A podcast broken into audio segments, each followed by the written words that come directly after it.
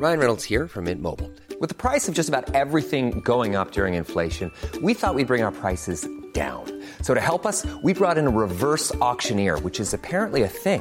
Mint Mobile unlimited premium wireless. Ready to get 30, 30, bit to get 30, bit to get 20, 20, 20, bit to get 20, 20, bit to get 15, 15, 15, 15 just 15 bucks a month. So, Give it a try at mintmobile.com slash switch. $45 upfront for three months plus taxes and fees. Promo for new customers for limited time. Unlimited more than 40 gigabytes per month. Slows. Full terms at mintmobile.com.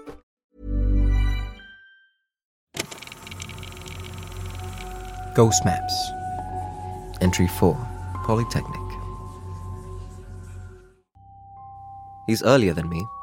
When I arrive, he's already seated at a table, with his plate of char kway teow almost completely finished, and a half-filled glass of teh halia sitting next to him. He introduces himself as Ben, then apologizes, gesturing to the stack of worksheets in front of him, with a red pen in his hand. He says that he doesn't get much time to himself these days. Between teaching at a polytechnic and taking on tuition classes during his off days and marking and all the other admin stuff that comes with this role, he explains that he's had to be quite precious with his time. I ask him why he's agreed to meet with me then, since he's always so busy. I've been too skeptical, he says.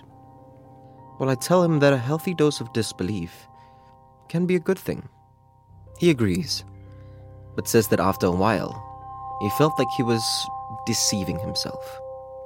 I'm skeptical, but I'm not a disbeliever, he adds.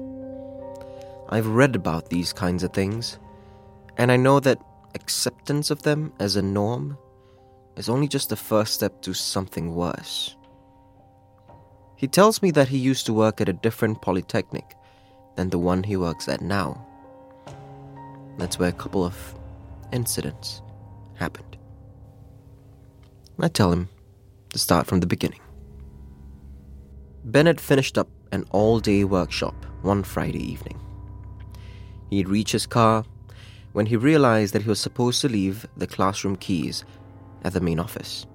He grumbled to himself for a bit, then decided to just drive up to the guard post and leave his keys there instead. When he reached the guard post, the guard was about to head out for a cigarette. Ben decided to join him. The guard, a young Chinese guy, joked around with Ben.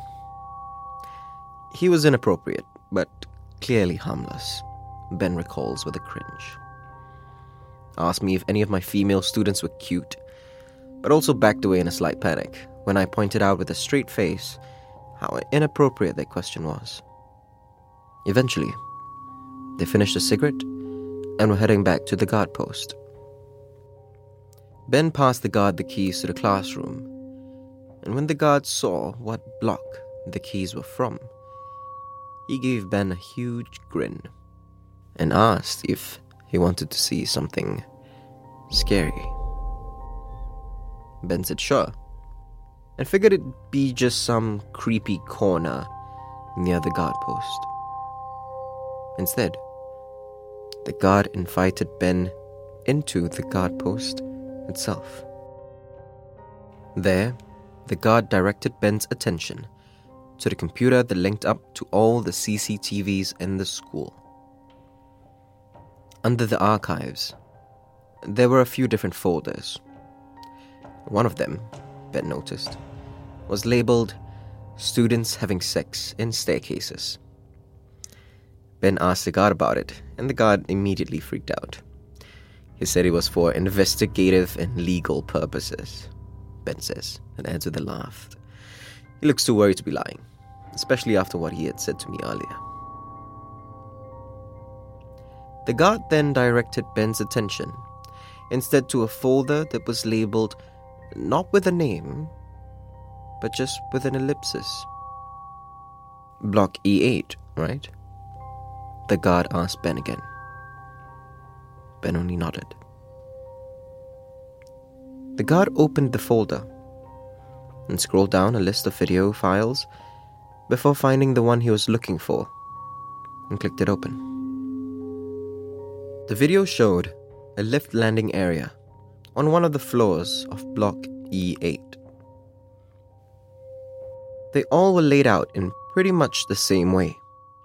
No matter what level you're on, four sets of four classrooms, with the elevator in the middle. At first, there didn't seem to be anything unusual about the video. And Ben was about to leave when the guard told him to just wait. And then he saw it a pair of feet dangling in front of the camera. The feet were pale, seemingly bloodless. Ben realized that they were floating away from the camera. And then he saw the legs. And then the hem of a dress. Not a school uniform, just an ordinary, old fashioned dress. Maybe from the 80s or the 90s. Ben couldn't see her face. It was obscured by her hair. Her neck seemed twisted at a weird angle. But he couldn't be too sure. From what little he could tell, she seemed young. Maybe in her late teens or early 20s. The girl continued floating backwards till she's almost to the opposite wall. That's when the guard switched to another video file. He told Ben that this was in a neighboring area within the same block. And out from one of the walls came the girl again,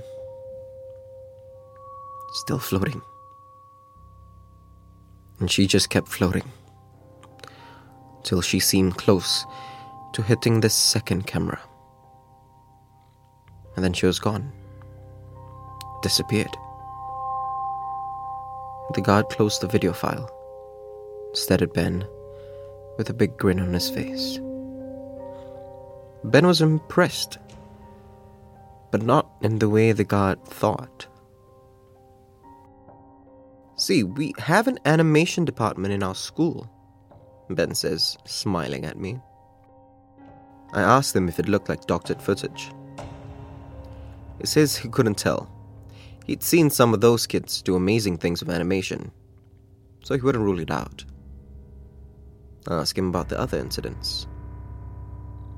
Nothing so dramatic, honestly. He says a cleaning auntie telling me about doors slamming, locking by themselves in the toilet. Another kid claiming to have seen a body hanging in a lecture hall. Lots of uh, second hand accounts. I ask him whether he's experienced any personally. He says he actually doesn't know, then pauses. His expression, not so much one of fear, but one of uncertainty. Ben had been working late again. He was in a staff room alone when he heard a squeaking sound. He stood up and saw a chair spinning by itself. He sat back down and brushed it off as best as he could. Pranked, he reasoned. Was something wrong with the chair's swivel, maybe? Or really just another teacher around that he didn't see? But the squeaking got louder. He stood up again and saw that the chair was spinning faster and faster until finally it slammed into one of the partitions. Ben packed his stuff and left. While waiting for the lift, though, he remembered what the guard had shown him. He looked back at the closed staff lounge door, then looked up above him, just in time to see a foot disappear into one of the walls. Ben tells me that this was a year ago. He chalked it up to everything from a play of light to his overactive imagination. The fact is, I quit not long after and moved to a different polytechnic to work.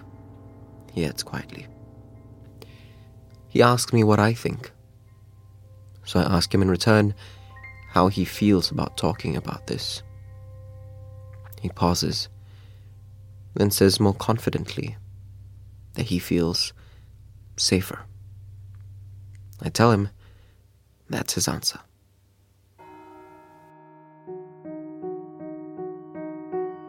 If you want to discover more of Southeast Asia's other side, subscribe now.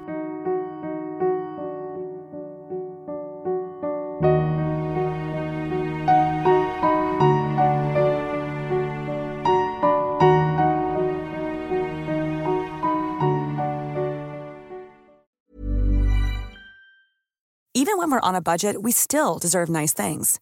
Quince is a place to scoop up stunning high end goods for 50 to 80% less than similar brands. They have buttery soft cashmere sweaters starting at $50, luxurious Italian leather bags, and so much more.